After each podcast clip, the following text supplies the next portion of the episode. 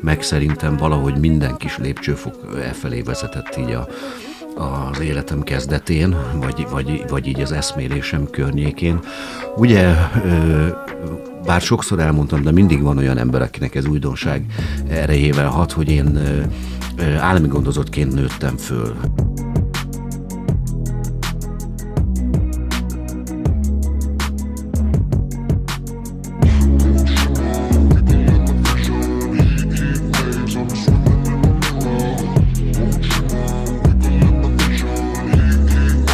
Mai vendégem Káli Artúr, színművész, aki sokak számára Will Smith, Denzel Washington vagy épp Jamie Foxx szinkron hangjaként lehet ismert, de a fiatalabb generációnak lehet többet mond, ha megemlítem, hogy a nagy pénzrablás Berlinjét is ő szólaltatta meg. Arra a kérdésre, hogy honnan hova lehet eljutni, Arthur élettörténete az egyik legjobb válasz. Mesél a nevelőintézetben töltött éveiről, arról, hogy hogyan nem ment végül katonai iskolába, és hogy ezek után hogyan vált egy szempillantás alatt az egyik legnépszerűbb színészé. Köszöntök mindenkit az Én utam legújabb epizódjában, ahol a vendégem Káli Dartúr, színművész. Sokak számára talán Will Smith vagy Denzel Washington szinkron hangjaként is ismert lehetsz. Az első kérdésem, hogy minek a hatására döntöttél amellett, hogy színész leszel, és mi volt az első élményed magával a műfajjal kapcsolatban? Hú, hát egyfelől ez ugye, köszöntök mindenkit én is, szia. Szóval, hogy ez egyfelől nehezen behatárolható, másfelől meg, meg szerintem valahogy minden kis lépcsőfok e felé vezetett így a, az életem kezdetén, vagy, vagy, vagy így az eszmélésem környékén. Ugye, bár sokszor elmondtam, de mindig van olyan ember, akinek ez újdonság erejével hat, hogy én állami gondozottként nőttem föl. Ennek az a rövid története, hogy, hogy jött az én apám Bissau Gineából ide Magyarországra tanulni, nagyon kalandos volt egyáltalán, hogy kiderült, hogy mit is tanult, mert nagyon sokáig úgy tudtuk, hogy, hogy orvosi egyetemre járt, mert ugye az olyan misztikus, és az mégiscsak olyan elegáns.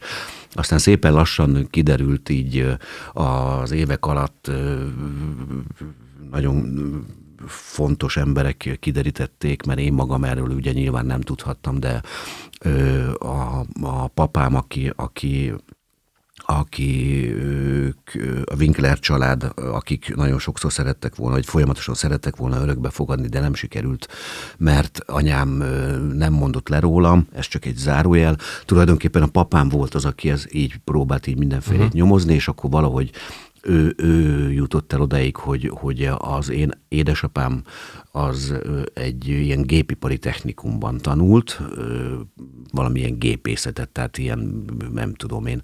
Később, amikor találkoztam vele, akkor mit tudom én, ilyen mutatott ilyen könyveket, amiben voltak csavarok, meg, meg, meg fogaskerekek, meg ilyenek. Szóval egy gépipari technikumban tanult, és megismerkedett anyámmal, én megszülettem, de, de úgymond ilyen házasság, házasságon kívüli gyermekként, és aztán anyám valószínűleg nagyon megrémülhetett ettől a helyzettől, nagyon fiatal volt, 10, uh-huh. 7-18 éves, valahogy így, és megszült, ott, ott, ott maradtam én a kórházba, tehát ő gyakorlatilag onnan megszökött a kórházból, és akkor, akkor én így rögtön állami gondozásba kerültem, e, és akkor így szépen lassan cseperedtem, mindenfélék történtek, de nagyjából ilyen 9-10 éves korom tájékára tehető az, amikor így, így itt a, én a gyermekotthonban, ahol, ahol, ahol nőttem, kisebb megszakításokkal, mely időnként voltam nevelőszülőknél, és egy ideig anyámmal is együtt laktam, vagy, vagy nála éltem, vagy ő nevelt, de, de gyakorlatilag kilenc éves koromtól megszakítás nélkül folyamatosan intézetben voltam, hmm. vagy gyermekotthonban, és ez egy elég mindenki gondol róla valamit, hogy hú, ez milyen durva, hogy ott aztán ö, mik történnek, és verik egy, a, egymást a, a gyerekek, a gyerekeket verik a felnőttek, és milyen borzasztó, és éheznek, és lenongyolódtak, és nem tudom én. Ezt tudni kell, hogy ez még azért a, a, az átkosban volt, tehát ez még a, így, a, így a szocializmus ö, közepe 1970, tehát hogy a rendszerváltás az még utána még kellett hozzá 18 év, vagy 19 év a születésemtől kezdve. Tehát, hogy, hogy ö, ö, ö, nem volt ez így. Tehát bőségesen kaptunk enni, volt rengeteg ruhánk, fantasztikus nyári táborokat szerveztek, kézműves foglalkozásoktól kezdve annyit jártunk kirándulni és nyaralni a Balatonhoz. Tehát amit... inkább ez csak a köztudatba tűnt úgy, hogy ez egy Hát igen, ez abban az időben ez egyáltalán nem így volt, mert akkor az állami gondozott ö, gyerekekre normatíve sokkal többet költött az állam, mint most. Uh-huh. Tehát most sokkal rosszabb helyzetben vannak ö, a, az állami gondozott gyerekek. E, ez megint csak egy zárójel, nem tudom, hogy mikor érek a mondat végére, mert mondtam meg, megnyomsz egy gombot és mesélek. Szóval, hogy de ettől függetlenül azért mégiscsak egy állami gondozott lét, és azért, azért nem az van, hogy a, az embernek ott vannak a testvérei est, és akkor együtt játszanak, meg nem tudom én, hanem vannak haverok, de, de alapvetően mindenkinek meg kell valamiféle ilyen, meg kell próbálni valamiféle ilyen saját világot meg, megteremteni ott a, az intézetben. van, van ilyen küzdelem egy kicsit az ottani gyerekek között, hogyha ha tudják, hogy mondjuk olyan család érkezik, hogy mondjuk örökbe fogadhatják uh-huh. őket, és egy kicsit egymás ellen mennek? Hogy most hogyne, egy... hogyne, hmm. hogyne, hogyne. Ez is van, és az is van, hogy, hogy ugye ott a, a gyermek otthonban, aztán már csak eljukadunk, vagy kiukadunk oda, hogy miért is gondoltam, hogy színész szeretnék lenni. Szóval, hogy a gyermek otthonban ugye van rengeteg pedagógus, rengeteg gondozó, aki a gyerekekkel foglalkozik, és, és ott voltunk, nem is tudom, 300-an. Tehát amikor csúcsra járt az intézet, akkor ilyen 300 fölött volt a létszám. Egy, egy csoportban, mit tudom én, voltunk 25-en, 30-an ilyen emeletes ágyak, egy hálószobában, nem tudom én, 15 emeletes ágy, tehát ott, ott lakott gyakorlatilag uh-huh. az mhm. egész csoport ezer felé elkalandozom. Na, szóval, hogy, hogy, hogy természetesen, és akkor ott, a, ott ment, a, ment a, a küzdelem, hogy melyik gyermekfelügyelő, vagy melyik nevelő, vagy tanár kit, kit kedvel, és kit kér meg arra, hogy, hogy volt ilyen közkonyha ott az intézeten belül értelemszerűen, és akkor nagyon sok intézeti vagy gyermekotthonos dolgozó is onnan hordta a kaját, mm. és akkor, és akkor Arturka ment, és akkor a Szerdi Béla bácsinak a kajáját, az hobbitta azért a kis hordozót, a, a, ezt az edény, nem tudom én micsodát tudod, nem, nem tudom. Igen, azért mai napig egyébként van igen, igen, ilyenek, igen, igen. És akkor mentem a konyhára, és akkor mondtam, hogy a Szerdi Béla bácsinak az ebédjét kérem szépen, és akkor belerakták, és akkor én elvittem. És akkor mondjuk így kezdődött egy olyan kapcsolat a Szerdi családdal, ami mind a mai napig tart. Tehát ez mondjuk ki nagyjából az ebédhordással kezdődött. Aztán én nagyon sok időt töltöttem náluk, a, nagyon jóba lettem a, az ő gyerekükkel, aki mondjuk nálam jóval fiatalabb volt, de, de ettől függetlenül nem tudom, én jártunk ki a határba, és akkor az volt az egyik kedvenc szórakozásunk, vagy ilyen szenvedélyünk mondhatni, hogy, hogy fácán, és azt tudod, hogy így mész egy ilyen, egy ilyen tarlón, vagy egy, vagy egy kukoricásba, vagy nem tudom én hol, és így mész, mész, mész, és egyszer csak így melle, mellőled így fölrepül, rémisztő hangja van, menekül ugye a fácán, és akkor mi ilyen bottal azt mindig megpróbáltuk eltalálni, hogy vadásztunk. Szóval ilyenek. Na, és akkor tehát abszolút van ilyenfajta küzdelem is, meg az is, mert nyilván ugye engem, mint mondtam, többször próbáltak örökbe fogadni, és ebből ugye a legfontosabb és életre szóló ö, küzdelem az ugye a Winkler család részéről volt, akik, akik, akik minden vasat és csüzet és mindent megmozgattak azért, hogy engem örökbe fogadjanak. Nem sikerült, mint említettem, azért, mert a, az anyám nem mondott le rólam. És ennek mi az oka egyébként, hogy ő így akart is téged, meg nem is? Igen, igen, határozottan. Ennek, ennek egyik konkrét bizonyítéka az, hogy ezt mondottam volt, hogy, hogy egy ideig ő nevelt, tehát öt éves korom és nyolc éves korom között én nála voltam. Tehát ő megpróbált valahogy az én anyám lenni. Egyszerűen nem, nem, nem volt valószínűleg így alkalmas erre, és még ugye azt súlyosbította a dolog, hogy neki akkor már volt egy férje, aki viszont ki nem állhatott engem. Ha.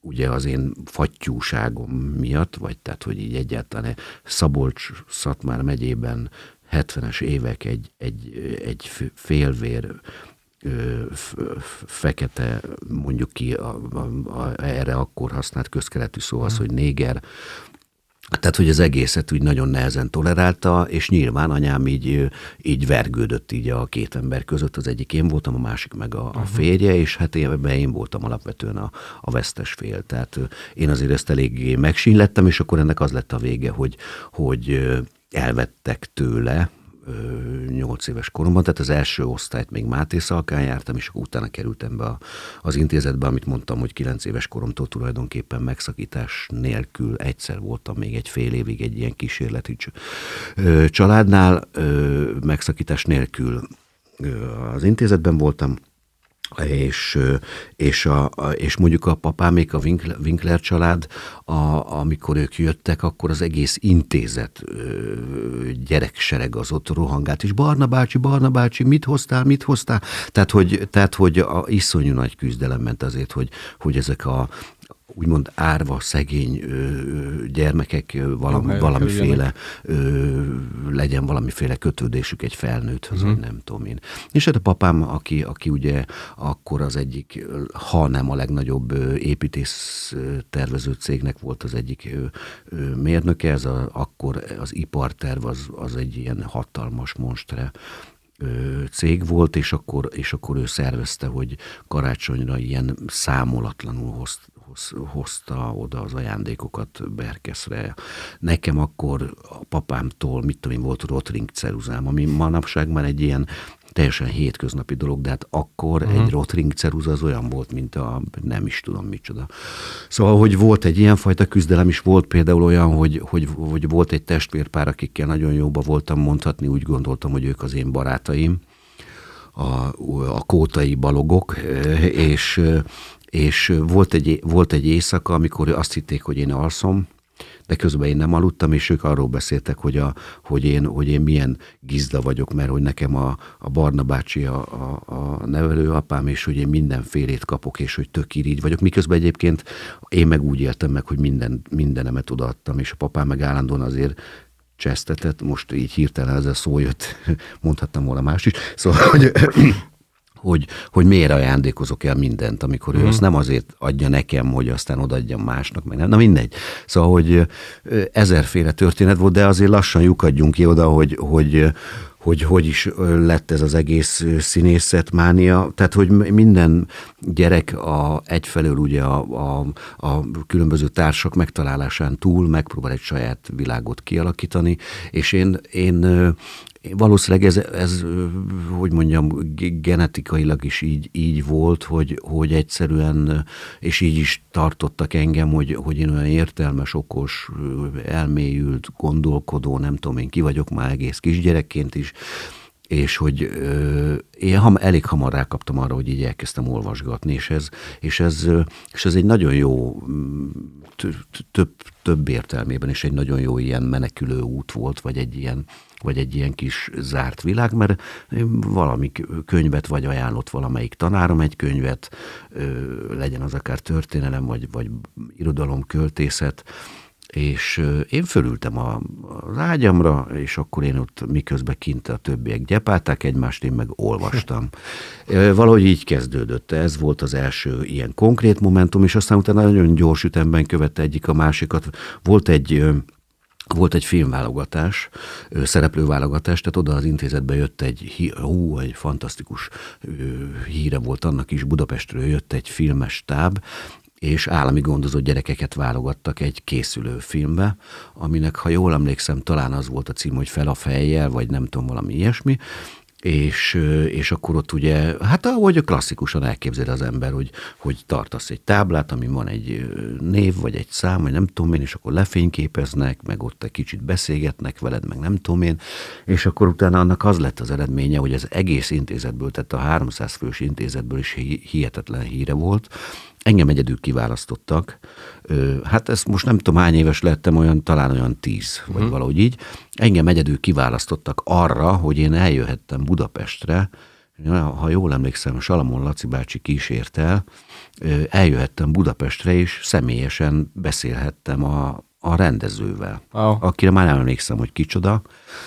Ideig jutottam, tehát végül is nem, nem lettem benne a filmben, de... de Elindított benned valami. Há, hogy ne, persze Persze. És akkor utána tényleg gyors egymás utánban, utána úgy szépen lassan kiderült, hogy volt, mit tudom én, egy iskolai ünnepé, ahol el kellett mondani, hogy, hogy Lenin elvtárs, és én, vagy nem tudom, valami ilyesmit, és akkor ö, azt, azt fölfedezték ott a, a pedagógusok, hogy én egészen másképpen ö, fogalmazom meg azt a verset, amit elmondok, tehát nem azt mondom, hogy, hogy erre nagyon konkrét példa egyébként, ez már gimnáziumi, nem azt mondom, hogy, hogy Isten áld meg a magyart jó kedvel, bőséggel. Ez tényleg konkrétan megtörtént, hogy a gimnáziumban a filozófia tanárunk, aki egyébként az, a gimnázium igazgatója is volt, Sárosi Zoltán, így az egész osztályt, de hát itt ugye 16-17 éves emberekről beszélünk, egyenként kiszólította, hogy mondják el a himnuszt. És akkor mi mindenki így elkezdte mondani, hogy hogy Isten áld meg a magyart jókedvel, bőséggel, nyújts feléje védőkat. A Kicsit én eretvágósan.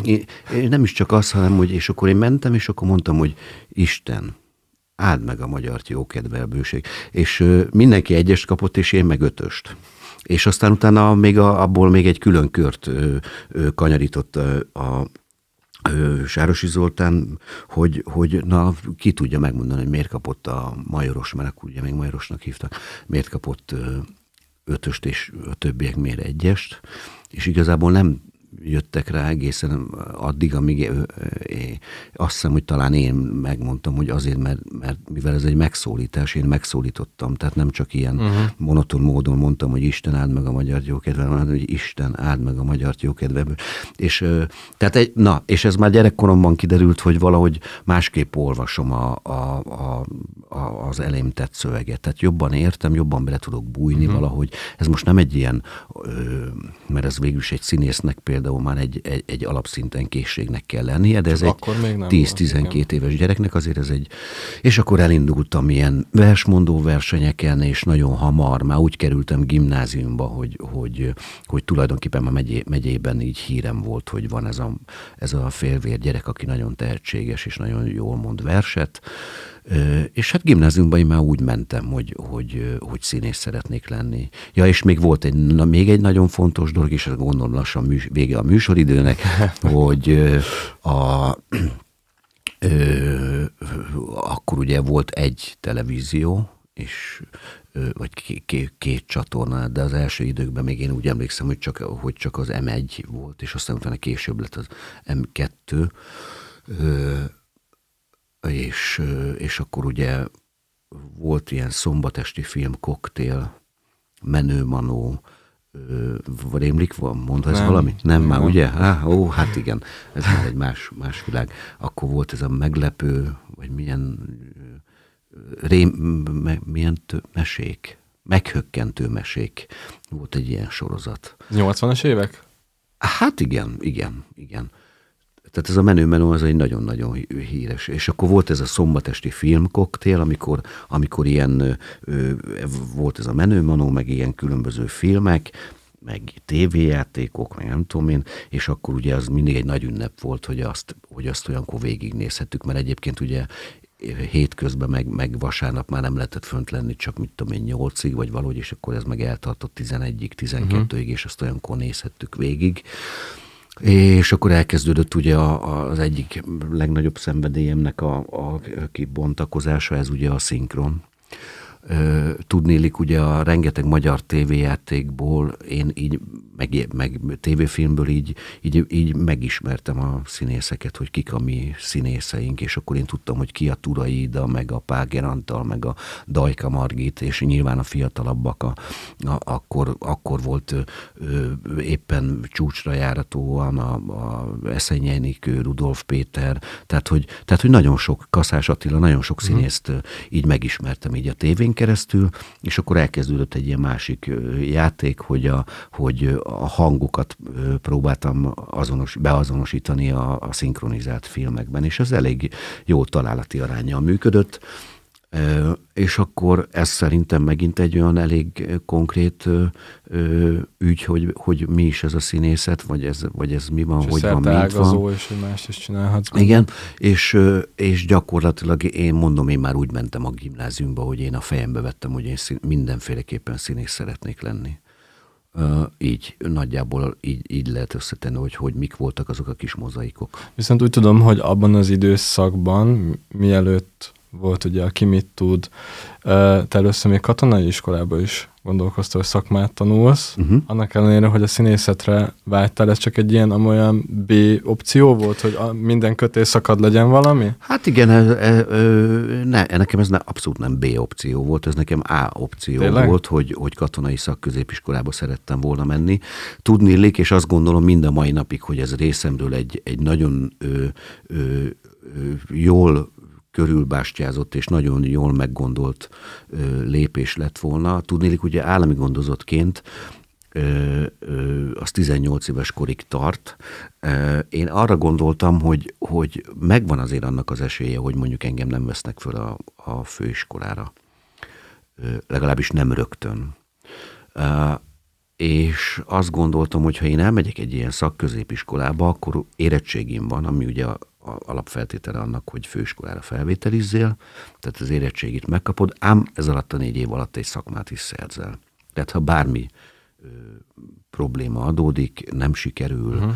soha nem sikerül, akkor, akkor is ott van egy szakma, és akkor én katonai szakközépiskolába akartam menni, ahol egyébként szakácsnak tanultam volna, ezt nagyon rövid úton megakadályozta az én osztályfőnököm, és itt ez nagyon fontos, hogy erre most így kitérünk, nem csak az osztályfőnököm miatt, hanem egyáltalán, hogy az én pályám és életem hogy alakult abban, igen-igen jelentős szerepe van annak, hogy kik vettek körül. Hmm. Tehát, hogy igazából azt kell, hogy mondjam, hogy, hogy mérhetetlen nagy máznim volt, szerencsém volt a, az engem ö, támogató és ö, szerető és segítő felnőttek részéről nyilván ehhez én is kellettem. Tehát valószínűleg látták bennem azt a fajta kitartást, vagy azt a fajta tehetséget, hogy, hogy, hogy ez a gyerek tényleg komolyan gondolja, hogy ő, ezt, hogy ő ezt szeretné csinálni, és ebben nagyon sok támaszom volt, és az egyik ilyen támogató lépés volt az, az, az általános iskolai osztályfőnököm részéről,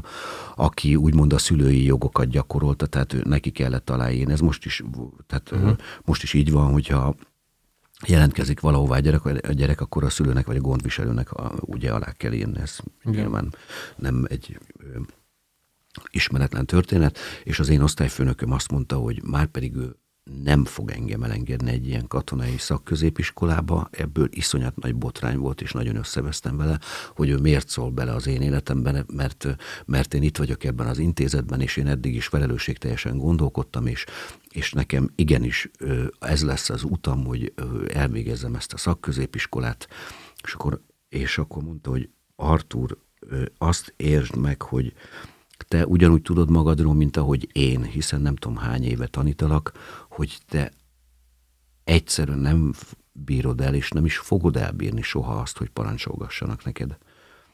Ö, és ebben mérhetetlen módon igaza van, mert ez minden mai napig így van, tehát, tehát van, egy, van például egy olyan hang nem, amit én minden mai napig egyszerűen nem viselek el. És annak ellenére, hogy te tudtad, nem féltél ettől? Hogy bár fejedbe vetted, hogy katonai iskola, és tudtad Igen. arról, hogy milyen a habitusod, és ennek ellenére is nem így gondoltam, azt gondoltam, ha. hogy biztos megfelelek majd a követelményeknek. Ha. Egyébként zárójelesen teszem hozzá, hogy aztán ugye én voltam rendesen hivatásosan is bevonultam katonának. Igaz, nem túl hosszú időre, mert aztán elkezdtük forgatni az angyalbőrbent, de hát egy olyan két és fél-három hónap, tehát az alapkiképzés, és hát iszonyatosan megviselt, hmm. iszonyatosan megviselt. Nem, a, a, nem úgy, hogy fizikálisan vagy valami, azt, azt, azt bírtam, hanem az értelmetlensége, a, a, ezek a hülye diktátumok és parancsok. Most egy példát mondok, hogy, hogy véletlenül lett volna egy szabad délutánunk hétvégén, amikor tényleg már semmi nem volt, már elvégeztük az összes gyakorlatot, meg nem tudom én,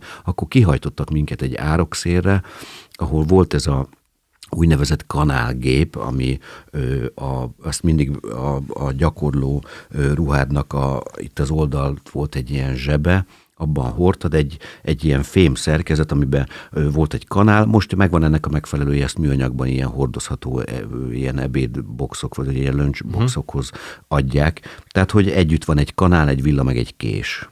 Ez volt az úgynevezett kanálgép, de ez fémből volt. Meg volt rajta egy konzervnyitó, meg, meg körülbelül így ennyi.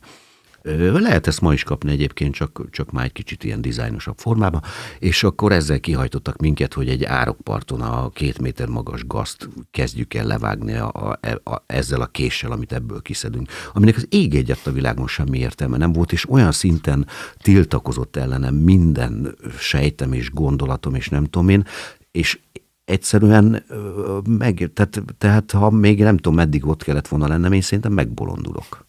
Tehát én ezt nem bírtam elviselni. Tehát Sárika néninek maximálisan igaza volt, csak én ezt akkor még ugye 13-14 évesen nem így gondoltam, és úgy éreztem, hogy ő, hogy ő olyan szinten befolyásolja az életemet, amihez neki nincs joga. És akkor mondta a Sárika néni, hogy de Artur, menjél el, menjél el itt van a Besenyei György gimnázium, oda jár az én fiam, lesznek barátaid, ismerőseid, nem tudom én, elvégzed a gimnáziumot, kapsz egy érettségét, és van még négy éved arra, hogy gondolkodjál, hogy hogyan tovább. Így kerültem a Besenyei György gimnáziumban, ba, ahol aztán ugyanúgy nagyon sok ö, olyan pedagógus övezte az én életemet, akik, akik így gyakorlatilag így tették a, a, a kezüket ők a voltak azok, akik a mit tudra téged benne Többek között ez is egy ilyen.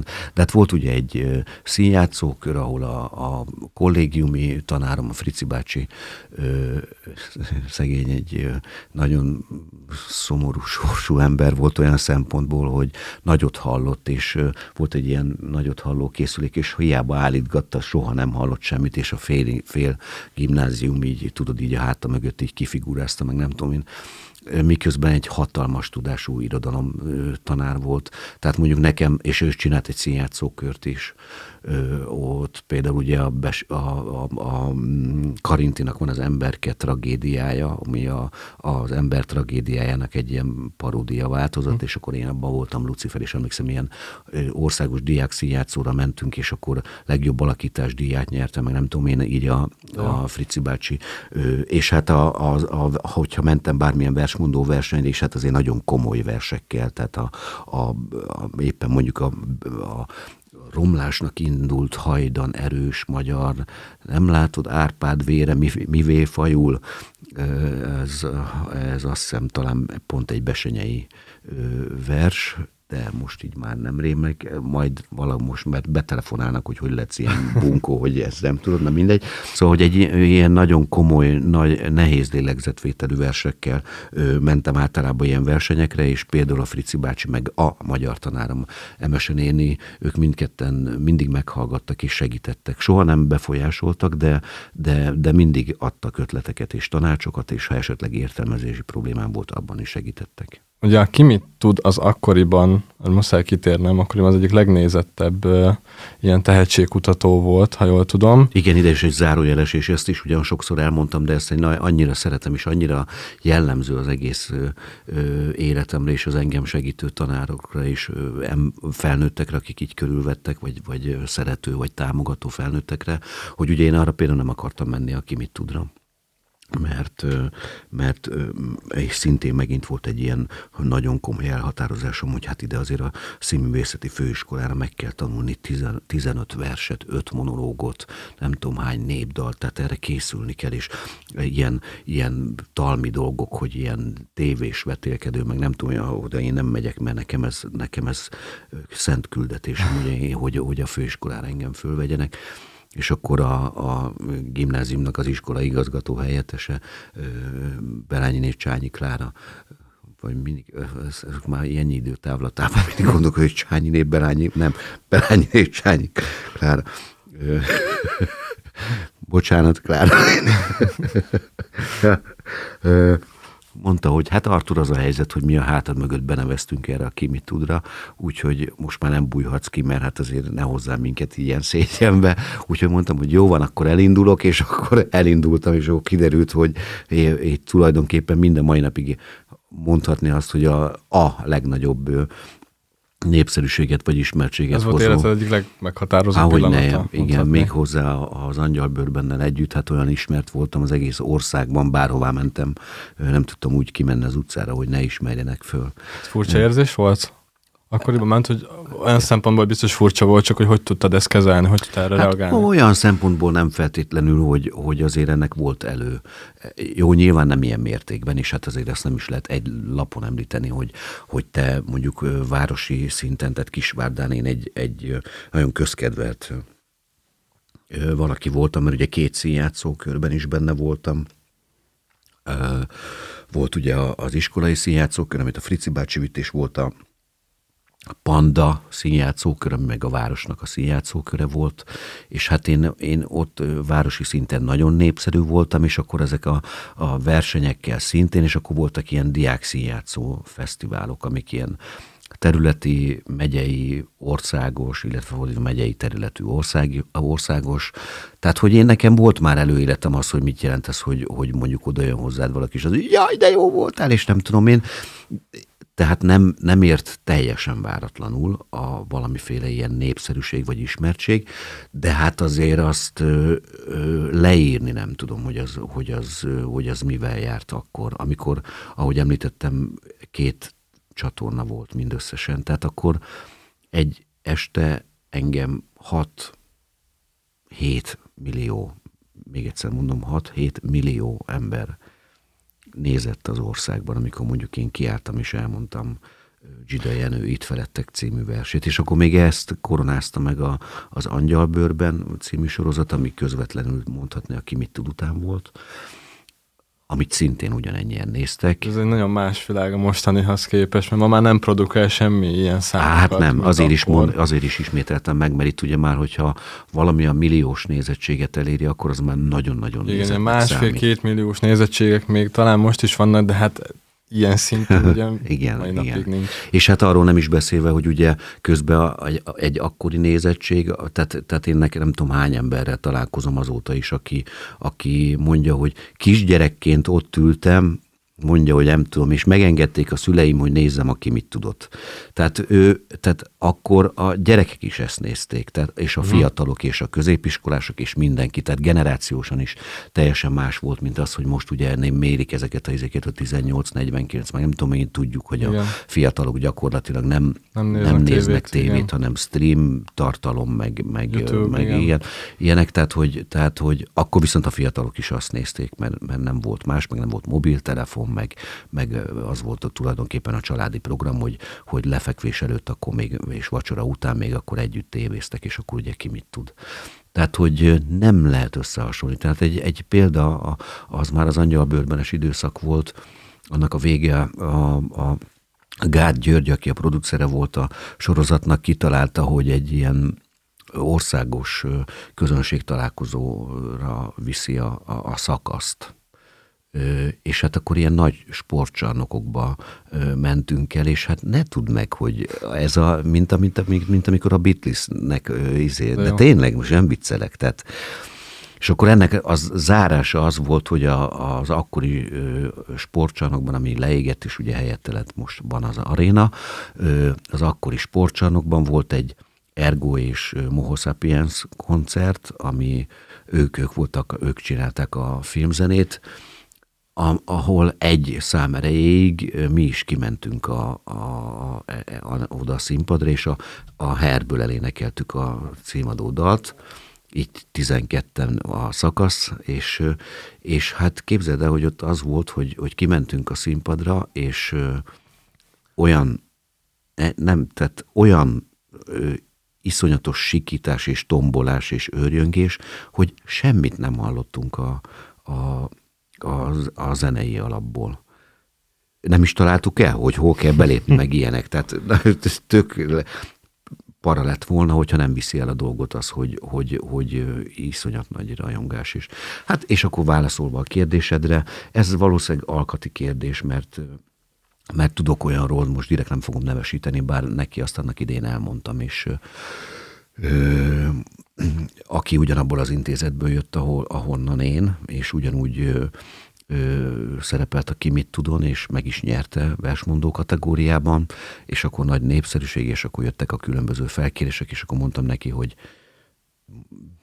Béla, nem Bélának hívják, de mindegy, szóval, hogy Béla nagyon-nagyon figyelj oda, hogy mit kezdesz ezzel a népszerűséggel, mert ne aprózd el. Tehát próbáld ezt úgy kezelni, hogy ez most van, de nagyon hamar elmúlhat. Tehát, hogyha nem jól gazdálkodsz vele, ha csak, az, csak azt nézed, hogy milyen, mennyi pénzt tudsz belőle kiszedni, meg nem tudom én, akkor ez nagyon hamar el, elmúl. Igen, ez egy iszonyatosan nagy kontraszt, pont azt akartam felhozni, hogy azért, hogy a nevelőintézetből indulva, és tényleg csak álmodozóként eljutni oda, hogy ekkora népszerűség, az egy hatalmas nagy igen, különbség. Igen, igen, hát ugye tudjuk a a, a, a, a világfilm történelméből is, és magyar film történelemből is tudunk olyan, olyan színészekről, akik, akik mondjuk egy ilyen falusi sorból jöttek, nem feltétlenül állami gondozottságból, és egyszerűen nem tudták földolgozni a, a, ezt a népszerűséget. Tehát, hogy ez olyan nagy szakadék volt a, a bensejük és a, ami körül, körülveszi őket, a között, hogy ezt nem tudták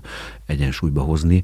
Szerencsére, és ez nyilván kell hozzá gondolkodás, és nyilván kell hozzá valamiféle önismeret, és a, a, a saját életednek valamiféle terelgetése, hogy te tudd, hogy egy, egy bizonyos helyzetben mi, mi lenne a jó lépés.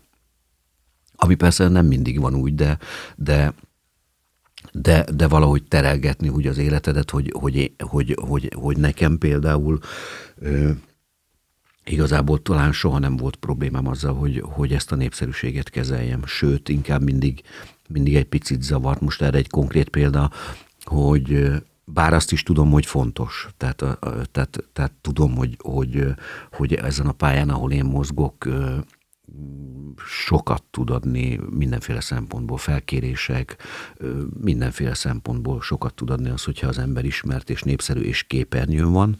Tehát mondjuk, amikor ennek a, az ki mit tud és angyalbőrben hullám mai úgy szépen úgy lecsengtek, akkor úgy éreztem, hogy jó lenne valahogy egy kicsit képernyőn lenni, és aztán utána, hát már jó néhány évvel később, most így ne kérdez évszámot, nem fogok rá emlékezni, de, de kaptam egy fölkérést az akkori TV2-től, hogy, hogy a, ott a reggeli műsorban legyek az egyik műsorvezető, ami teljesen idegen terület volt, mert ugye hát szoktuk volt mondani, és ez maximálisan egyetértek ezzel, hogy mi, alapvetően mindenki maradjon a kaptafánál. Tehát uh-huh. a színészek is sok ízben kikérik maguknak, hogy, hogy azért, mert valaki egy valóság showban szerepelt, akkor ő miért lesz hirtelen egyszer csak színész, és akkor miért... Tehát én, én, én négy évig tanultam azért, hogy, hogy legyen erről egy papírom, és mindenféle szakmai és egyéb gyakorlatokon részt vettem, és meggyötörtek, és majdnem kirúgtak, aztán mégse. Tehát, hogy azért én, neke, tehát én, tehát, hogy én, nekem ez a foglalkozásom, én ezért dolgoztam. És, és ez, tulajdonképpen ugyanezt én érvényes, érvényesnek tartom a, arra a területre is, ami mondjuk egy ilyen műsorvezetés. Csak hát Ugye ez még ugye a kereskedelmi televíziózásnak még ugye a kezdeti időszakában volt, amikor egész egyszerűen nem volt meg hozzá a, a háttéripar. Uh-huh. Tehát, nem, tehát akkor még nem volt ilyen nagyon komolyan véve az, hogy televíziós műsorvezető, szerkesztő, képzés, nem tudom én mi. Tehát akkor is... nem is volt ennyi csatorna. Meg nem volt ennyi csatorna. És akkor nyilván ugye ez a bulvár, mint olyan, az, az keresgélte az új arcokat. És akkor én lettem egy ilyen új arc, ugye többünkkel, a Benkő Nórával, Pikali Gerda, Kálói Molnár Péter, akkor ugye még ott volt a, a, a barátok közből a, a Halász Gábor, meg a, hogy hívták a jó, most nem fog eszembe jutni, remélem nem sértődik meg, tehát így indultunk egy ilyen hatos fogattal, és akkor voltak ilyen párok, és akkor vittük ezeket a reggeleket, ami kapott hideget, meleget, valaki nagyon szerette. Nyilván megpróbált ellene menni a másik csatorna reggeli műsorának, ami ugye ilyen klasszikussá vált azóta a, a, a, a régi kezdőkkel, az a Földistól, uh-huh. Ábel Anita, Balázsi Panna, nem tudom én, tehát mondjuk az, az volt talán akkor így a, úgy mondjuk így a mérce, és akkor ugye ezt megpróbálta valahogy a, a, az ellen csatorna is így valahogy követni, és akkor így így, így próbáltak újítani. És akkor például ennek kapcsán csak azért ment, meséltem el megint nem túl röviden, hogy, hogy ott például akkor olyan volt, hogy, hogy, hogy bementem az OTP fiókba, ahol, ahol sokan várakoztak, és, és akkor kijött az üzletvezető, és akkor mondta, hogy művész úr, legyen szíves, váradjon előre, és akkor mondta neki, hogy hagyjon, hagyjon békén. Tehát ez en, e, engem nyilván jól esik az embernek, de ez inkább zavart engem. Hát tehát, persze, főleg tehát ilyenkor ez, mondjuk gondolom gondolsz azokra az emberekre, akik az ott állnak sorba, és hogy nekik se hát esik hogy jól, hogy, hogy ne. Tehát ők onnantól kezdve ők nem azt fogják mondani, hogy jaj, itt a izérem, jaj, itt a... Tehát, hogy, tehát, hogy nyilván, igen, tehát azért mondom, hogy ez, amit, amit így mutattál így a két kezeddel, az valahogy nálam talán ilyen szempontból szerencsésen alakult, hmm. hogy nem, nem szálltam el, mert, mert, mert ha elszáll az ember, akkor meg rohadt nagyot lehet zuhanni. Tehát és hát van, voltak csendesebb időszakok, hála Istennek a színház és a szinkron az tulajdonképpen végig kísérte az egész és életemet. A, a szinkronrendezők mikor fedezték fel a te orgánumodat? Hát azért nagyon más volt az én orgánumom, tehát sokat változott. Furcsa nem, egyébként, hogy annyit így megengedsz megjegyezni, mert ugye én rengeteg olyan filmet látom, amiben ugye te szinkronizálsz. Uh-huh. Nekem így kívülállóként nem feltétlenül tűnik fel, hogy olyan sokat változott a hangod, mert még mindig érzem... Ja, mert te a... folyamatosan hallod, de valószínűleg azért nem. Még a fiatal Will Smith-nek a hangját még mindig hallom így magam előtt. Jó, hát nyilván általában ugye azt szokták mondani, hogy a hang az, az lassabb ütemben öregszik, mint maga a, uh-huh. a bár hála Istennek azt, is szokták mondani, hogy nem annyi, vagy nem annyinak nézek ki, a hány éves vagyok, tehát hogy, hogy de mindegy, ez, ez most csak egy ilyen zárója. Hogy mikor fedezték fel a hangomat, hát igazából ez is egy olyan dolog, ami, ami hát most megint azt kell, hogy mondjam, hogy tulajdonképpen részemről egy nagyon tudatos lépés volt. Fogalmam nincs, hogy miért és hogy mind nem rágták a szánkba, és nem, nem mondták, hogy már pedig ez biztosan így lesz, de valahogy én azt láttam, hogy amikor mi végeztük a főiskolát, meg hogy kikerültünk a főiskoláról, hogy a, a, a mi generációnknak már nem adatik meg az, ami az előttünk lévő generációnknak, amit nyilván azóta, sok, azóta is sokan elmondanak, hogy rengeteg tévéfilm, rengeteg tévéjáték, tehát egyrészt a, az ismertség megalapozására, másrészt meg ne, ne szépítsük a dolgot, a színház mellett a mellékkereset az egy, nem egy elhanyagol, elhanyagolható szempont, mert a színház az nem fizet jól bizonyos kirívó esetekben igen, de egyébként nem. Tehát bármennyire is gondolják azt, hogy a színészek így topzódnak, és nem tudom én, hát azért nagyon azért ez brut, nem brutál, brutálisan igen. sokat kell dolgozni ahhoz, hogy, hogy, hogy így talpon maradjál, meg úgy, úgy, úgy valamennyire elfogadható életed legyen. Tehát az, hogy hogy el tudjál menni mondjuk nyáron egy hétre tengerhez, az már manapság már abszolút luxus. Uh-huh. Nyilván nem csak a színészeknek, hanem mindenki másnak is, csak ugye ezt most csak azért tartottam fontosnak megjegyezni, mert ezzel szemben mégis azt gondolják, hogy a, Tévhitek vannak ezek. Hogy a színészeket igen. fölveti a pénz. Ez egyáltalán nem így van. És még szakmán belül is, én magam tudom, hogy, hogy például mondjuk egy ilyen covidos időszak, a, a, ami, ami hát minket nagyon megtépázott, mert ugye nem vagyunk társulati tagok, azért mondom a minketet, mert ugye a feleségem Murányi Tünde is színész nő, és mind a ketten szabadúszók vagyunk, és nekünk még az a biztonságunk se volt ez alatt a másfél év alatt, hogy legalább a havi fizetésünket megkapjuk. Tehát gyakorlatilag egy ilyen légüres térbe hullottunk, hogyha nem jön tündének egy, egy ilyen napi sorozat, akkor, akkor nem is tudom, hogy mi, mi lehet. Szerintem azóta már el kellett volna adni a házunkat, vagy a, a ház, házunkat egy, egy kis házrészt. Tehát, de most, tehát hogy mert, mert egyszer nem tudtuk volna föntartani az életünket.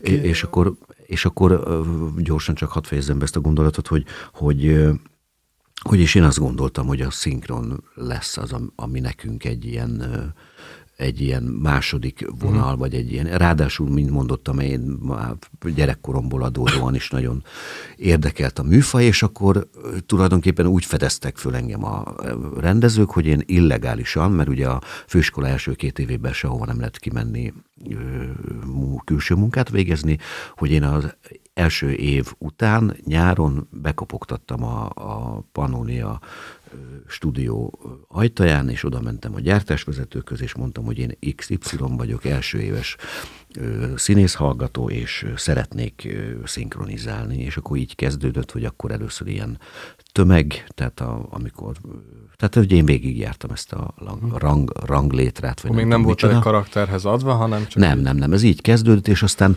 nyilván utána jött a, most lehet azt mondani, hogy kicsit sztereotíp gondolat, hogyha voltak ezek a nagy dumás fekacsávok, akkor kipróbáltak rá, és akkor kiderült, hogy ez, hogy ez műkszik amihez ugye nyilván az kellett, hogy képesség szinten ö, tudjam ezt a műfajt, hogy, hogy fogom a papírt, nézem a képernyőt, uh-huh. még nem volt füles, meg nem tudom, tehát hogy, tehát, hogy az, az, az, az, az, az egy nagyon nehéz. Ö, manapság, hát annyi időt eltöltöttünk már azzal, hogy a fülünkön van a, a, és halljuk közben a vezérhangot, hogy néha a játékból kiszoktam próbálni, hogy milyen ez, amikor leveszem és úgy próbálok, hát már rémisztő, tehát uh-huh. már annyira el vagyunk szokva tőle, de még, én, még, még, én még abban az időben kezdtem, és és, és hát ilyen oldalas ö, szövegek, ahol a fekacsávó jön, és akkor mondja is, izé, nem tudom én, és akkor nyilván az, hogy ez a falzet, nem tudom én, tehát úgy egyszerűen úgy felfedezték, hogy, hogy ez nekem fekszik, ahogy mondjuk a, a, a kerekes pubinak a, a Jim Carrey,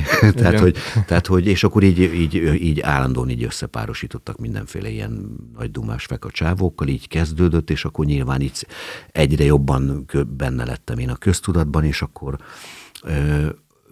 és akkor így, valahogy így kezdődött az én fölfedeztetésem, mondjuk így. Ez a rész több kérdést is felvet benne, nőve kitértél ebben a történetben egy-két olyan dologra, amit fel akartam neked tenni, úgyhogy most azokkal kezdenék, és utána majd visszakanyarodnék uh-huh. még a szinkronra. Itt megemlítetted a szabadúszóságot, uh-huh. és hogy te voltál szerződtetett is, illetve voltál ugye szabadúszó is. Mely, melyik áll hozzád közelebb, és miért? Illetve azt majd utána akkor felteszem, hogyha először akkor e- ezt, ezt nézzük meg, ezt a kérdést. Jó.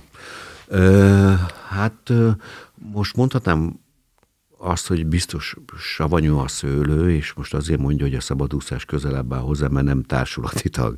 Ö, e- engem életemben igazából így kétszer hívtak társulathoz. Az egyik a Vixi volt, illetve háromszor. A, a második a Maladipe, és aztán a harmadik a Bárka Színház.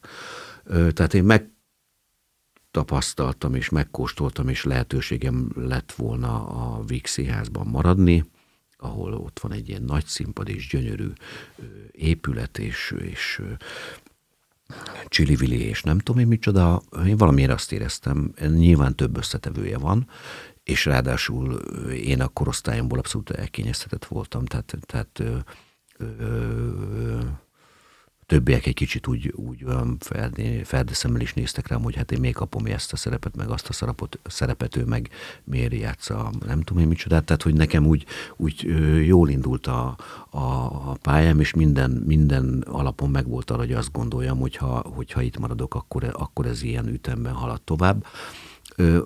Volt, volt egy-két konfliktus az akkori igazgatóval, ami szintén ebből a bizonyos igazságérzetemből fakadt, vagy ebből a, ebből a nem tűröm, hogy parancsolja. Tehát egyszerűen van egy olyan hang, nem, amit nem, nem, nem egyszerűen hmm. bekapcsol egy ilyen, ö, egy ilyen, egy ilyen úgyhogy, úgyhogy ez minden mai napig meg, megvan. Én nekem meggyőződésem, hogy nem kell ordibálni a színésszel, és nem kell megalázni ahhoz, hogy, hogy hogy, hogy esetleg jó legyen a színpadon. Uh-huh. Egy időben mondjuk ez ilyen, ez ilyen jobban bevett gyakorlat volt. Én ezt nem, nem tűrtem soha. Én simán neki mentem, a, nem fizikálisan, de, de a, a, akkor éppen a Vixi az egyik rendezőjét úgy leordítottam, hogy, hogy csak így néztek, és akkor voltam negyedéves főiskolás. És akkor ő mondott valamit, egyébként teszem hozzá, hogy, hogy életem egyik legfontosabb embere. Tehát ő például a Vígszínházi létemben nagyon sokat segített, őt úgy hívják, hogy Kapás Dezső, és volt egy ö, hív, hát már nem él ö, sajnos, ö, ha például ő élne, akkor lehet, hogy még, még a Víg színházban lennék, mert hozzá annyira kötöttem, hmm. hogy, hogy miatta talán, talán érdemes lett volna maradni, meg ő mindig mondta, hogy, hogy én egy későbben érő típus vagyok, mert tehát ilyen nyug, nyakig láb, tudod, ilyen tehát, hogy igazából ugye az, hogy valaki mikor érik színészé, annak sok összetevője van. Most már talán mondhatom azt, hogy, hogy úgy, hogy úgy be, beértem, tehát hogy úgy, és e, sorra más, egyre másra találnak meg olyan szerepek, amik ezt bizonyítják, tehát nem, hogy csökkenne a szerepek száma, hogy idősödöm, meg nem, hogy kisebbednének a szerepek, hanem, hanem komoly combos szerepekkel találnak meg, és ez, és ez mindenféleképpen egy jó jel. Szóval, hogy például a Kapás Dezső mondott valamit, ami, amiről én tudtam, hogy nincs igaza, és azt mondta, hogy maga pedig nem játsza addig ezt a szerepet, amíg nem tanulja meg a dalt. Most azt nem részletezem hosszan, hogy mi volt körülötte, de lényeg a lényeg, hogy a csípőből, gondolkodás nélkül, így mondtam, hogy álljon meg, ne menjen sehová, és utána, hogy hogy képzeli azt? Milyen pedagógia az, hogy egy negyedéves főiskolásnak ilyet mondani? Hogy, hogy készüljek én erre a pályára, hogyha, hogyha azzal kell szembesülnöm, hogy valakit így befenyítenek, és nem tudom én, és ez nem pedagógia is. tehát, tehát ö, ö, se perc alatt. Tehát, ö, tehát valami, valamiről azt érzem, hogy, hogy igazságtalan, nem csak velem szemben, hanem akár esetleg mással szemben, és akkor, akkor ilyen izé, harcos oroszlánként megyek előre. És a habitusodnak és az alkotói szabadságnak köszönhető inkább az, hogy szabadúszóként én azt gondolom, hogy, azt gondolom, hogy igen, valahogy az én lelkemnek jó, te, a, a, a, Vixi például eljöttem egy idő után, miközben mondom úgy szépen lépdeltem előre, de voltak ezek a bizonyos konfliktusok, és akkor azt éreztem, hogy, hogy megyek közelebb a színház épületéhez, hogy így elkezd így, így, így görcsbe szorulni a gyomrom.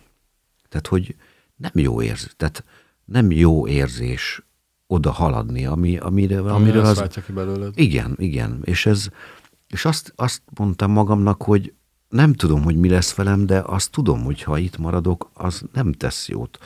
Se nekem, se másnak. Szoktam ezt mondani ö, olyan helyzetben is, volt már rá példa, hogy valamit nem vállaltam el, mert mondjuk volt két bemutatóm közel egymáshoz, és mondjuk lett volna egy harmadik, és azt mondtam, hogy, hogy még, még a szerep csak-csak, de, de nem annyira, hogy, hogy én most ismervén magam, belemenjek most egy rögtön egy újabb próba folyamatba, amikor tudom, hogy utána türelmetlen leszek, hogy arra gondolok, hogy miért nem inkább a kertemmel foglalkozom, és akkor elkezdek olyan nem érdekel állapotból dolgozni, az kinek jó, uh-huh. és akkor mondtam, hogy ne haragudj, szerintem mindkettőnknek jobb, hogyha én ezt most nem vállalom el.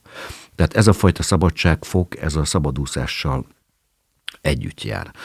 Egy színházban, ahol te társulati tag vagy, ott, ott ugyanúgy, mint hogy bemész a gyárba, és nem tudom én, az a munkát, hogy, hogy nem tudom én, szétválogatod a, a piros bombont a sárga bombontól. Egy színházban ahogy szokták mondani, egy kicsit gyár jelleggel, kiírják, hogy te ezt játszod, meg ezt játszod, és ennyi előadásod van, meg izé, nem tudom én, és akkor, és akkor az nincs appelláta.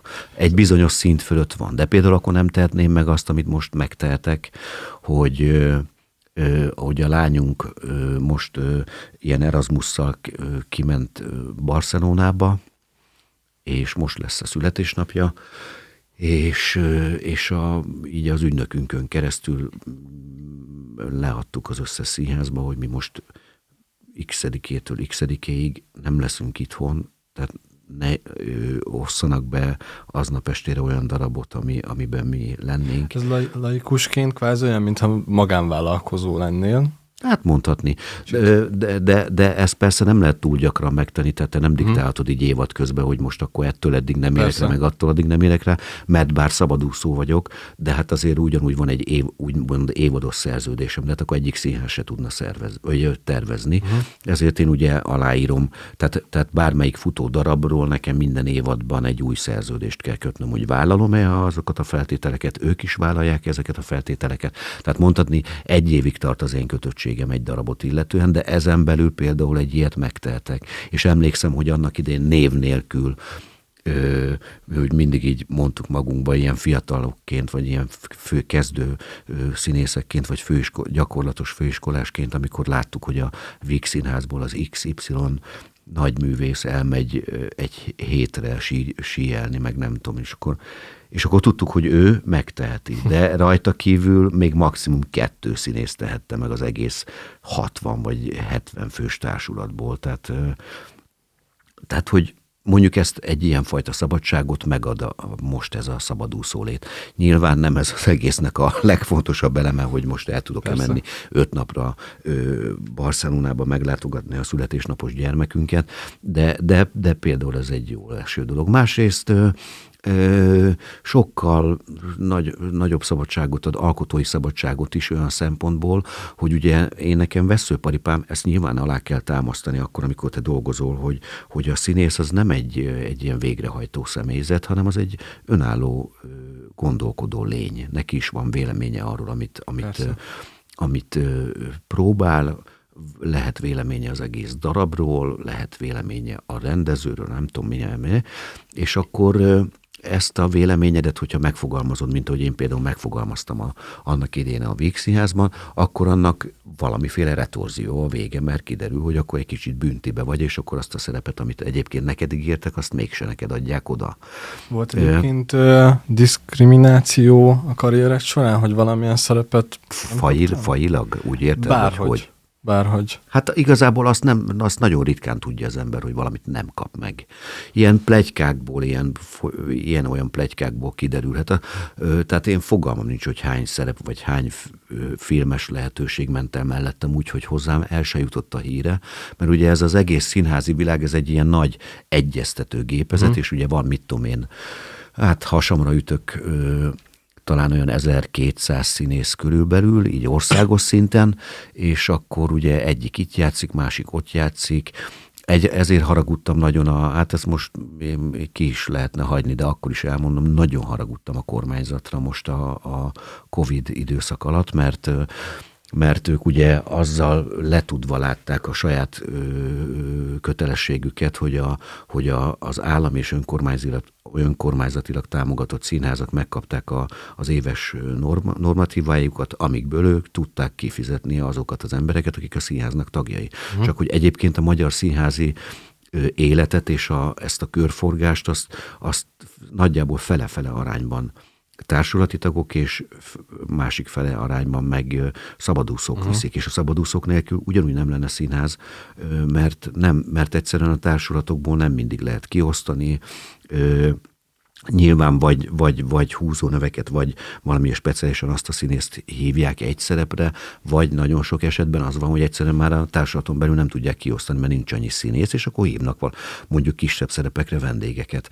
De ezek a vendégek, ha nem lennének, akkor az egész kártyavár összeomlana, és mégis ez alatt a másfél év alatt ezekről az emberekről úgy, ahogy van, mindenki elfelejtkezett egy-két igazgatóról tudok, aki valamiféle kompenzációt megpróbált adni. De amikor bejelentették, amikor ö, jött az első zárlat, és akkor így megnéztem a noteszemet, hogy nekem akkor március közepén volt valamikor a zárlat, hogy márciustól ö, június közepéig, végéig nagyjából egy olyan 50-60 előadásom marad el, ami már le volt egyeztetve, be volt írva a noteszomba. Én nekem az a, az a az a havi fizetésem. Ahogy másik ember, mert szerződtetett tag megkapja a havi fizetését, nekem az a havi fizetésem, uh-huh. hogy én eljátszom ezeket az előadásokat, amiket emberek néznek. Ráadásul a, ezeknél a legtöbbnyire kisebb vagy, vagy magánszínházaknál ö, lényegesen kevesebb, vagy semmi állami, állami támogatás nincs, tehát pályázatokból és ö, jegybevételből élnek. Uh-huh. Tehát én nem az államtól veszem el a, a a pénzt, mégis ebben a helyzetben szemben más ö, ö, európai országokkal, ahol kapásból minden színész vagy művész megkapta, zenész, nem tudom micsoda, az elvárható keresetének az x százalékát, azt nálunk semmi az ég egy a világon. Tehát mintha nem is léteznénk. Ez most csak egy ilyen zárójeles valami volt. Tehát például mondjuk ebben az esetben a szabadúszás az, az, az gyakorlatilag majd, hogy nem az éjhalállal volt egyenlő. Van karrierút szempontjából példaképed? Akire így felnéztél? És... Karrierút szempontjából. hát nem, nem tudom, e, e, nem tudom. Az, hogy valaki milyen színész, vagy, vagy nem tudom, úgy, úgy tudnék példaképet mondani, de... Mondhatsz így is, hogyha így, Aha. így könnyebb. Hát én nekem, nekem mindig valahogy odajuk adok ki, hogy, hogy és mondjuk ilyen szempontból kicsit könnyebb helyzetben vagyok, mert nem élő színészről van szó. Tehát nem sértek meg senkit az élők közül. Én nekem Páger Antal a, valahogy így a, Hát ő nekem az eszenciális színész, tehát, tehát színpadon sajnos nem láthattam már, de hát filmben szerintem káprázatos és ezerféle, és hihetetlen egyszerű és közben bonyolult, és hát mi mindegy. Szóval, hogy ő nekem ilyen nagyon ö, ö, tudjuk, hogy, hogy van egy ilyen megkérdőjelezhető múltja, vagy, vagy viszonyulása ugye a, a világháborúhoz, meg a, a, a, a jó, hát a, a holokauszthoz, vagy a, a, a zsidó kérdéshez ebben most így nagyon nem mennék bele, ö, ö, mert ugye akkor, akkor hirtelen elkezdünk arról beszélgetni, hogy, hogy csak az igaz ember lehet a jó művész, akkor a Höfgennél tartunk, akkor Mephisto, akkor nem tudom. Tehát most ezt a részét én nem elemezném, én majd egyszerűen csak, egyszerűen csak azt mondom, hogy, hogy, hogy ő egy olyan, olyan színész, aki, aki szerintem majd, hogy nem nem is volt és nem is lesz így a magyar, magyar. Sok, sok, rengeteg nagy-nagy-nagy-nagy-nagy színészünk van, volt és lesz, most is, fiatalok között is, idősek között is, de valahogy nekem ő, ő, a, ő az etalon, ő, ő, ő egyesíti mindazt, ami, ami, ami, amivel egy színésznek rendelkeznie kell, tehát azzal a fajta intelleg, intelligenciával, ezzel az intellektussal, a, a, ahogy, ami sugárzott belőle, és közben emlékszem a lobogó hajára, hogy, tehát hogy közben és a tüzes tekintetére, szóval valahogy olyan, olyan Isten áldott a tehetség nekem. A szinkron miatt szerintem kikerülhetetlen kérdés, hogy a külföldi kollégák közül kihez kötődsz a legjobban? Szerinted kihez? Én úgy tudom, hogy Denzel Washington. hát nyilván. Hát a Denzel Washington egy más, más szinten és más kategóriában szintén egy, egy olyan unikum és egy olyan, olyan kivételes tehetség, ami, ami szerintem sugárzik egyszerűen minden alakításából. És persze nyilván sokan vannak még, és én most ö, arról be, azokról beszélünk, akiket én szinkronizálok. Hát azok és sokszor messze. egyébként felváltva a Galambos Péterrel szoktátok, Hát... Vannak ne, olyan epizódok, amikben ő volt? Hogyne, persze. Sőt, nem csak a Galamb, hanem, a, hanem Jakab Csaba, Jacsa, Igen. Epres Attila, tehát többen ö, ö, szinkronizáljuk Denzel Washington. Ö, szerencsére ezzel a, az én szerencsémre a, a galamba szoktam, galambot szoktam ezzel froclizni, hogy, hogy valahol kim volt róla az, hogy a, hogy a legtöbbször ő adta a Denzel Washingtonnak a hangját, és akkor, hát mondom, Galamb, ez már régen nem, nem igaz ez az arány, úgyhogy ezt tessék szíves lennék korrigálni, mert ugye a, az ISD-ben van egy konkrét ö, kimutatás. Ezt, Tehát most már egy kicsit én vagyok ö, forban, de, de ez, ez csak egy ilyen játékos vicces rivalizálás. Másrészt meg, meg én nem kapartam soha szerepekért, meg nem tudom én, de, de azért őt nagyon szerettem szinkronizálni, Viszont... és az nagyon, nagyon jó érzés, hogyha te szinkronizálhatod. Most éppen a, azon morfondírozom, hogy lesz-e, vagy mi van az új Macbeth filmben, mert várom, hogy valami történje, hogy, hogy a szinkronizáljuk-e, vagy reák-e, vagy valami kiderül-e, hogy ki fogja. Hát nyilván még, vagy, vagy én nem tudok róla, hogy, hogy van-e már ott az, abban az ügyben valami előrelépés, mert ugye mozikba itthon nem került, uh-huh. csak ilyen streaming szolgáltatónál van, az is lehet, hogy már szinkronizálták, és éppen nem én, akkor se történik tragédia, de, de azért nyilván mindig egy jó kihívás. Még kicsit visszakanyarodva ahhoz a részhez, amikor azt beszéltük, hogy a hang annyira nem öregszik, de pont a fiatal Samuel L. Jackson szinkronizálta, de hogy idősebben már viszont ő neki annyira megváltozott a hangja, hogy Igen, igen. Ö, ö, hát a Samuel L. Jackson-t azt talán egyszer vagy kétszer szinkronizáltam. A biztos. Hát a Die Hard volt az egyik, igen, és aztán még, aztán utána még később hívtak engem a, és akkor volt, volt konkrétan egy, ahol, ahol, ahol talán már is kezdtük szinkronizálni, és, és, és én mondtam a, az Évának, a Lakos Éva rendezte azt a szinkront, hogy szerintem ez nem, nem érdemes ezt forszírozni. Tehát, hogy olyan nagy a szakadék, hogy miért szenvedjek én azzal, hogy, hogy megpróbálják öregíteni, nem, nem kell, hát van, van, van neki hangja. Egyébként Denzel Washingtonnál is azt figyeltem én meg, meg nyilván ezt figyelték meg a szinkronrendezők is, hogy, hogy azért amennyit érik és öregedik a hangom, hogy, hogy, hogy igazából talán most kezdünk valahogy úgy összeérni, uh-huh. hogy, hogy nincs meg az a fajta akusztikus különbség, amely, amit azért, ami azért ott volt. Tehát bármennyire is örültem, hogy én, sőt, a egyik legjobb munkámnak tartom. Tehát, hogyha így ilyen top, top hármat kell mondani, akkor a kiképzést biztosan mondom. De hát, de hát ott például még szerintem a hangban, tehát, a, a, tehát lehetett hallani, a, hogy, hogy ott van köztünk az a tíz év, és mm. az, a, az a tíz év most már talán nincs ott hangban. Viszont nagyon sok új izgalmas karaktert kaptál, nem most szoktak így kísérletezni szinkronon belül, és például most a nagy pénzla, pénzrablásban a Berlin karaktere uh-huh. te voltál, illetve valamilyen nagy változás volt annak idején a True Detective-ben a Matthew McConaughey igen. hangja is te voltál, és ezek Igen. is azért ilyen szempontból izgalmas karakterek, orgánumban mindenképp. Hát egyrészt izgalmas karakterek, másrészt ö, ö, nyugodtan végezhetnél egy, egy, ö, egy ö, reprezentatív kutatást a szakmán belül, hogy a szakmán belül egyéb iránt mondjuk ezt a két, két munkát feltétlenül az én legjobb munkáim között tart, tartják számon. Ö, és ehhez mondjuk egyébként kellett mindkét esetben Bátori Orsi, aki, aki egész egyszerűen valami olyat talált meg, vagy gondolt ki, ami, ami nem dolgozunk túl gyakran, de, de időnként azért mondjuk egy ilyennel megkínál.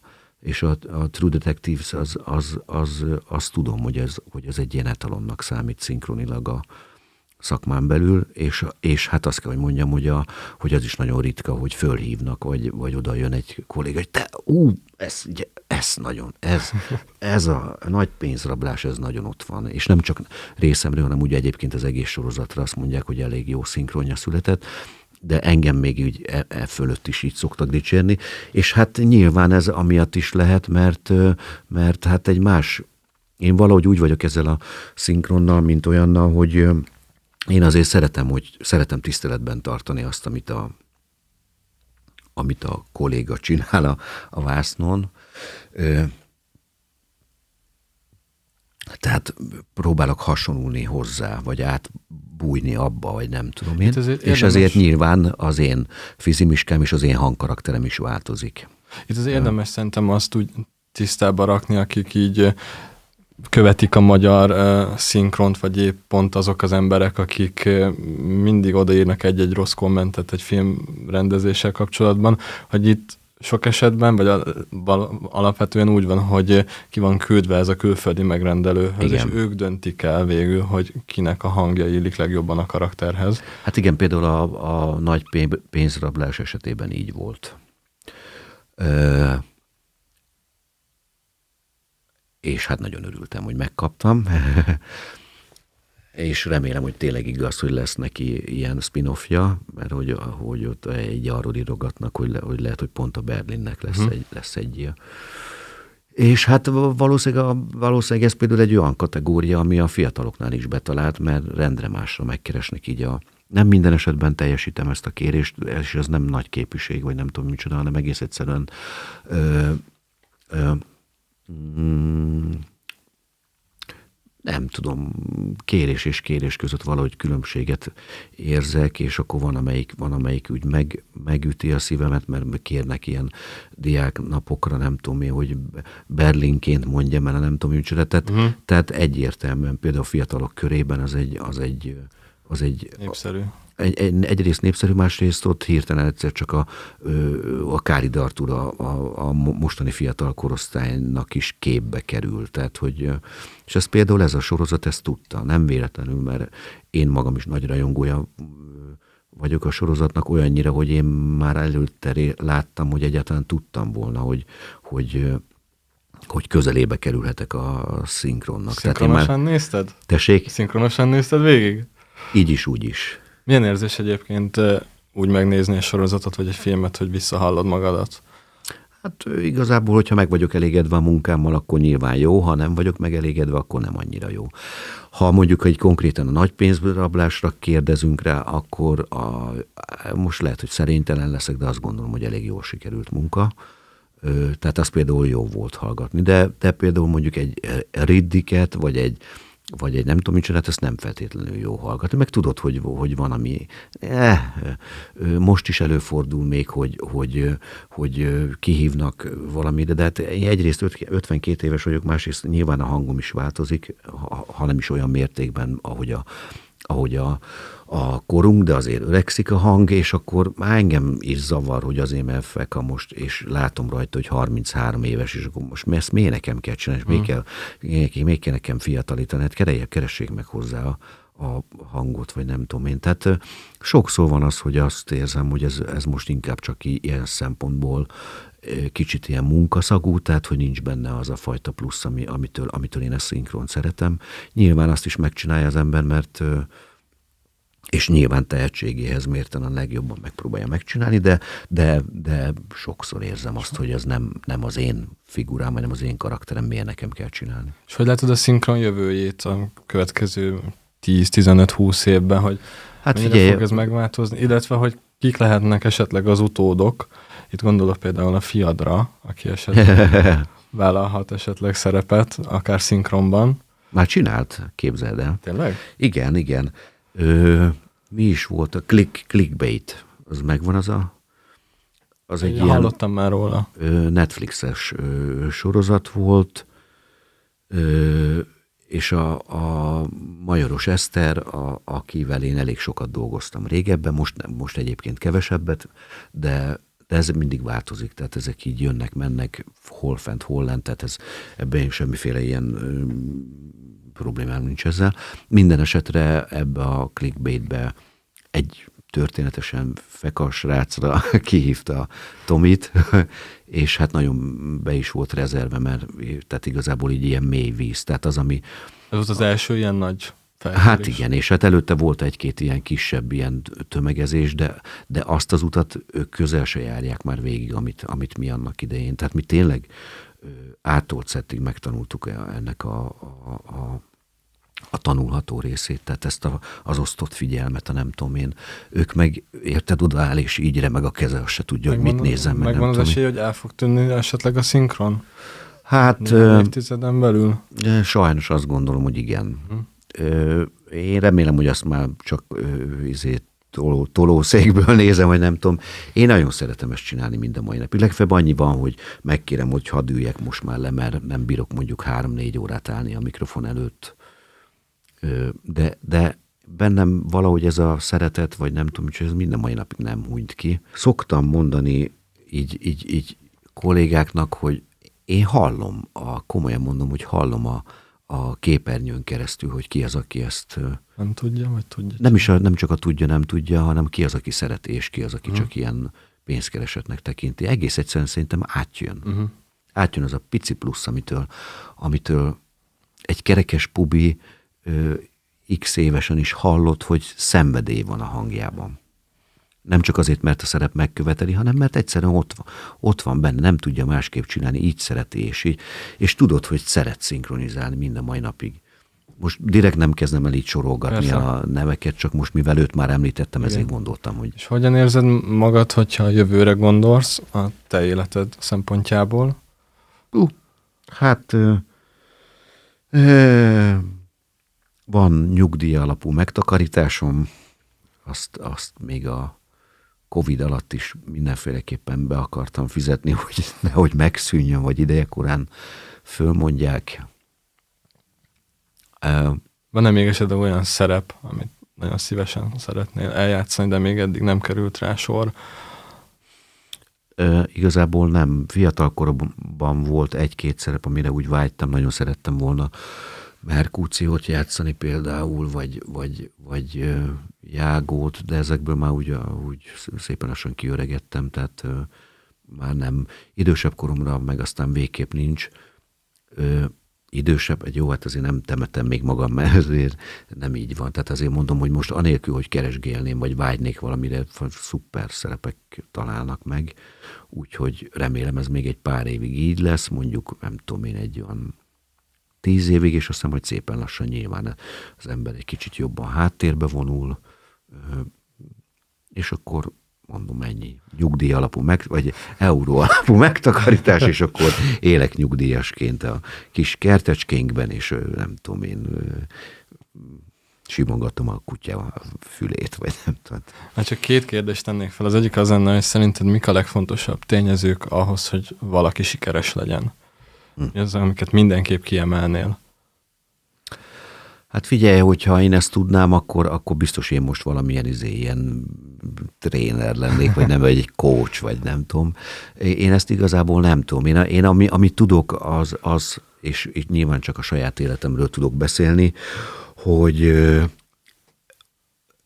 sok munka, az biztos. Tehát anélkül ezt, ezt nem adják. Ha, ha enélkül kapja valaki az felszínes, és nem is fogja tudni megőrizni. Vagy, vagy hát lehet látni a, a most direkt nem nevesítem, de hát az egyik másik valóság showstart, akit így látsz, aki úgymond sikeres volt, az, az sehol nincs, mert elherdálja, mert, mert az nem valós, annak nincs, nincs igazán talaja. Tehát szerintem igazából ezt tudom mondani, hogy sok munka és tanulás, kitartás, és nyilván ö, ö, kell, kell, hogy a mai, mai fiataloknak a, talán még azt is mondanám, hogy de szerintem ez nekik már nem is annyira probléma, tehát én inkább ilyen szempontból inkább csak irigykedve nézem a mai fiatalokat, hogy ez a multiplex üzem, vagy nem tudom, tehát hogy így, hogy ilyen több lábon állás, vagy több mindennel foglalkozás, az nekik már ilyen, ilyen ad, zsigerileg adott. Adna nekik valamilyen tanácsot, amire mindenképp érdemes odafigyelni? Szerintem mindig legyenek szerények a sikerre. Ezt én nagyon fontosnak tartom. Ö, ö, saját korosztályomban, idősebb korosztályban és a fiataloknál is azt, azt érzékelem, hogy engem speciál irritál a, a, ez a, a ez a ki vagy nem tudom én micsoda, és azt szerintem annak se jó, aki ilyen, és annak se jó, akikkel ilyen. Tehát, hogy ez, én ebből azt gondolom, hogy előbb-utóbb mindig pofára és következik.